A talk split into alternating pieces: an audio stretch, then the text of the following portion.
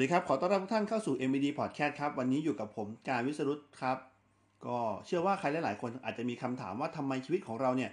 ต้องมีความวุ่นวายเกี่ยวกับเรื่องการเงินเยอะแยะไปหมดเลยนะครับ เหตุผลหนึ่งที่เราจะต้องมีการวางแผนการเงินของเราเองเนี่ยนะครับ ก็เพราะว่า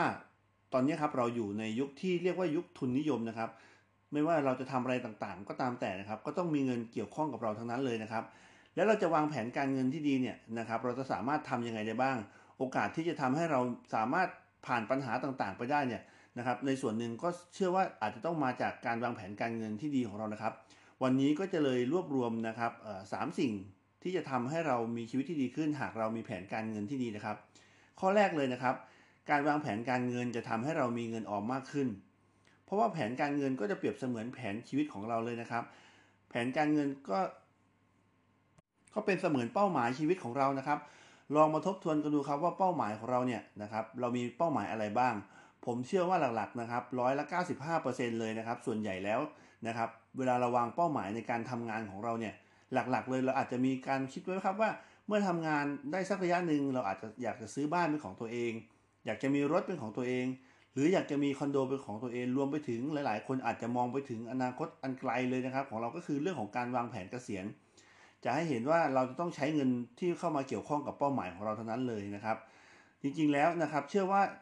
สิ่งต่างๆเนี้ยนะครับ มันจะเป็นแรงผลักดันที่ดีนะครับ แล้วก็คงไม่มีอะไรที่จะเป็นตัวช่วยของเราได้ ดีไปมากกว่าการวางแผนการเงินของเราจริง ๆนะครับ อันที่2ครับก็คือนะครับแผนการเงินจะช่วยให้เรานะครับ มีความมั่งคั่งและเติบโตแบบก้าวกระโดดในระยะยาวทำไมถึงเป็นแบบนั้น ลองมาดูกันครับว่าปกติแล้วเนี่ยเวลาเราทำงานนะครับ เรามีรายได้ เราหักรายจ่ายต่างๆ แล้วเรามีเงินเหลือเก็บเนี่ยเราก็เอาเงินไปไว้ที่ไหนบ้าง เชื่อว่า 80%นะครับของคนส่วนใหญ่ก็จะเอาเงินทิ้งไว้ในบัญชีของเรา เพราะว่าอะไรนะครับ ด้วยเหตุผลต่างๆ ก็คือ 1. การที่เรามีเงินไว้ในบัญชีเนี่ยสามารถถอนได้ง่ายนะครับ แล้วก็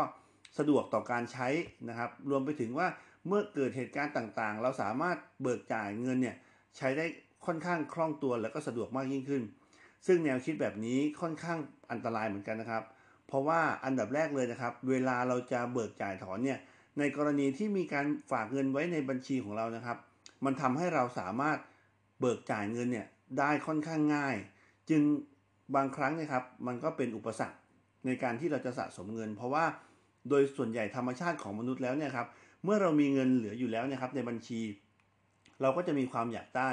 สร็จแล้วเมื่อความอยากได้เกิดขึ้นครับ เราก็จะรีบนะครับไปถอนเงินตรงนั้นเนี่ยมาซื้อของเพื่อสนองนิดของเรานั่นเอง อันนี้เป็นสิ่งที่ต้องระมัดระวังนิดนิดนึงครับ แต่ถ้าเรามีการบังคับตัวเองนะครับ แล้วเรานำเงินต่างๆของเราเนี่ยไปฝากไว้หรือไปซื้อกองทุนต่างๆ ไม่ว่าจะเป็น RFF ต่างๆเนี่ยนะครับ มันก็จะช่วยให้เราฝากเงินไว้ในที่ที่ปลอดภัย และอีกอย่างหนึ่งก็คือ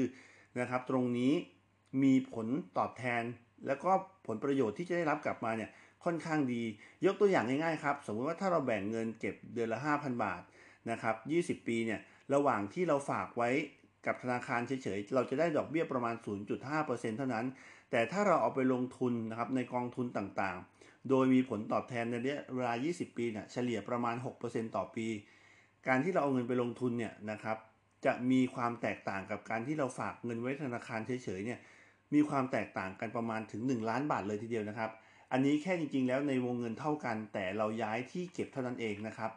และอย่างสุดท้ายอย่างที่ 3 แผนการเงินจะช่วยทำให้เราเนี่ยสามารถคว้าโอกาสที่เข้ามาในชีวิตของเราได้มากขึ้นนะครับปัญหาอย่างหนึ่งนะครับที่หลายๆคนเจอมาแน่นอนก็คือว่าเมื่อเวลามีโอกาสเข้ามาแล้วเนี่ยเราอาจจะไม่ค่อยกล้าคว้าโอกาสนั้นไว้ หรือไม่กล้าตัดสินใจ ก็เพราะว่าเรากลัวที่จะพลาดนะครับ ลองยกตัวอย่างให้เห็นภาพชัดๆ มากยิ่งขึ้นก็คือ คลาสสิกง่ายๆเลยนะครับหลายคนเนี่ยอาจจะมีความคิดอยากมีธุรกิจเป็นของตัวเอง บางคนอยากจะมีร้านเบเกอรี่ อยากจะมีร้านกาแฟ อยากจะมีร้านถ่ายรูปต่างๆ เป็นของตัวเราเองนะครับ แต่สุดท้ายเนี่ยความคิดนั้นอาจจะล้มหายตายจากไปจากเราซะส่วนใหญ่ เพราะว่าอะไรนะครับ ก็เพราะว่าการที่เราตัดสินใจจะไปทำแบบนั้นเนี่ยเราค่อนข้างมีความกังวลว่า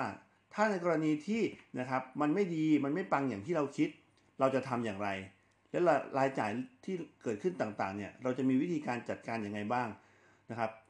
สิ่งต่างๆที่กำลังเกิดขึ้นมาเนี่ยนะครับ เราก็ค่อนข้างมีความกังวล รวมไปถึงเราค่อนข้างกังวลว่าถ้าเราเปิดธุรกิจมาแล้ว เราเกิดล้มป่วยระหว่างนั้น ไม่มีสวัสดิการทางบริษัทต่างๆเนี่ยเราจะเอาเงินที่ไหนมารักษาตัว ปัญหาจริงๆเหล่านี้นะครับ ปัญหาที่เกิดขึ้น เราสามารถแก้ไขได้นะครับ ด้วยการวางแผนการเงินที่ดีของเราเช่นเดียวกัน แต่สุดท้ายก็อยากจะฝากไว้ครับว่าการวางแผนการเงินที่ดี ไม่ใช่แผนการเงินที่ได้ผลตอบแทนที่เยอะที่สุดนะครับหลายๆคนอาจจะเข้าใจผิดเกี่ยวกับการวางแผนการเงิน แต่การวางแผนการเงินที่ดีจะต้องเป็นการวางแผนการเงินที่สามารถช่วยทำให้เรามีเงินใช้ในตลอดช่วงระยะเวลาของชีวิต ไม่ว่าจะมีเหตุการณ์อะไรเกิดขึ้นก็ตาม แบบนี้จึงจะเรียกว่าแผนการเงินที่ดีนะครับสำหรับวันนี้ก็ฝากไว้เพียงเท่านี้นะครับ แล้วพบกันใหม่ EP หน้าสำหรับวันนี้ สวัสดีครับ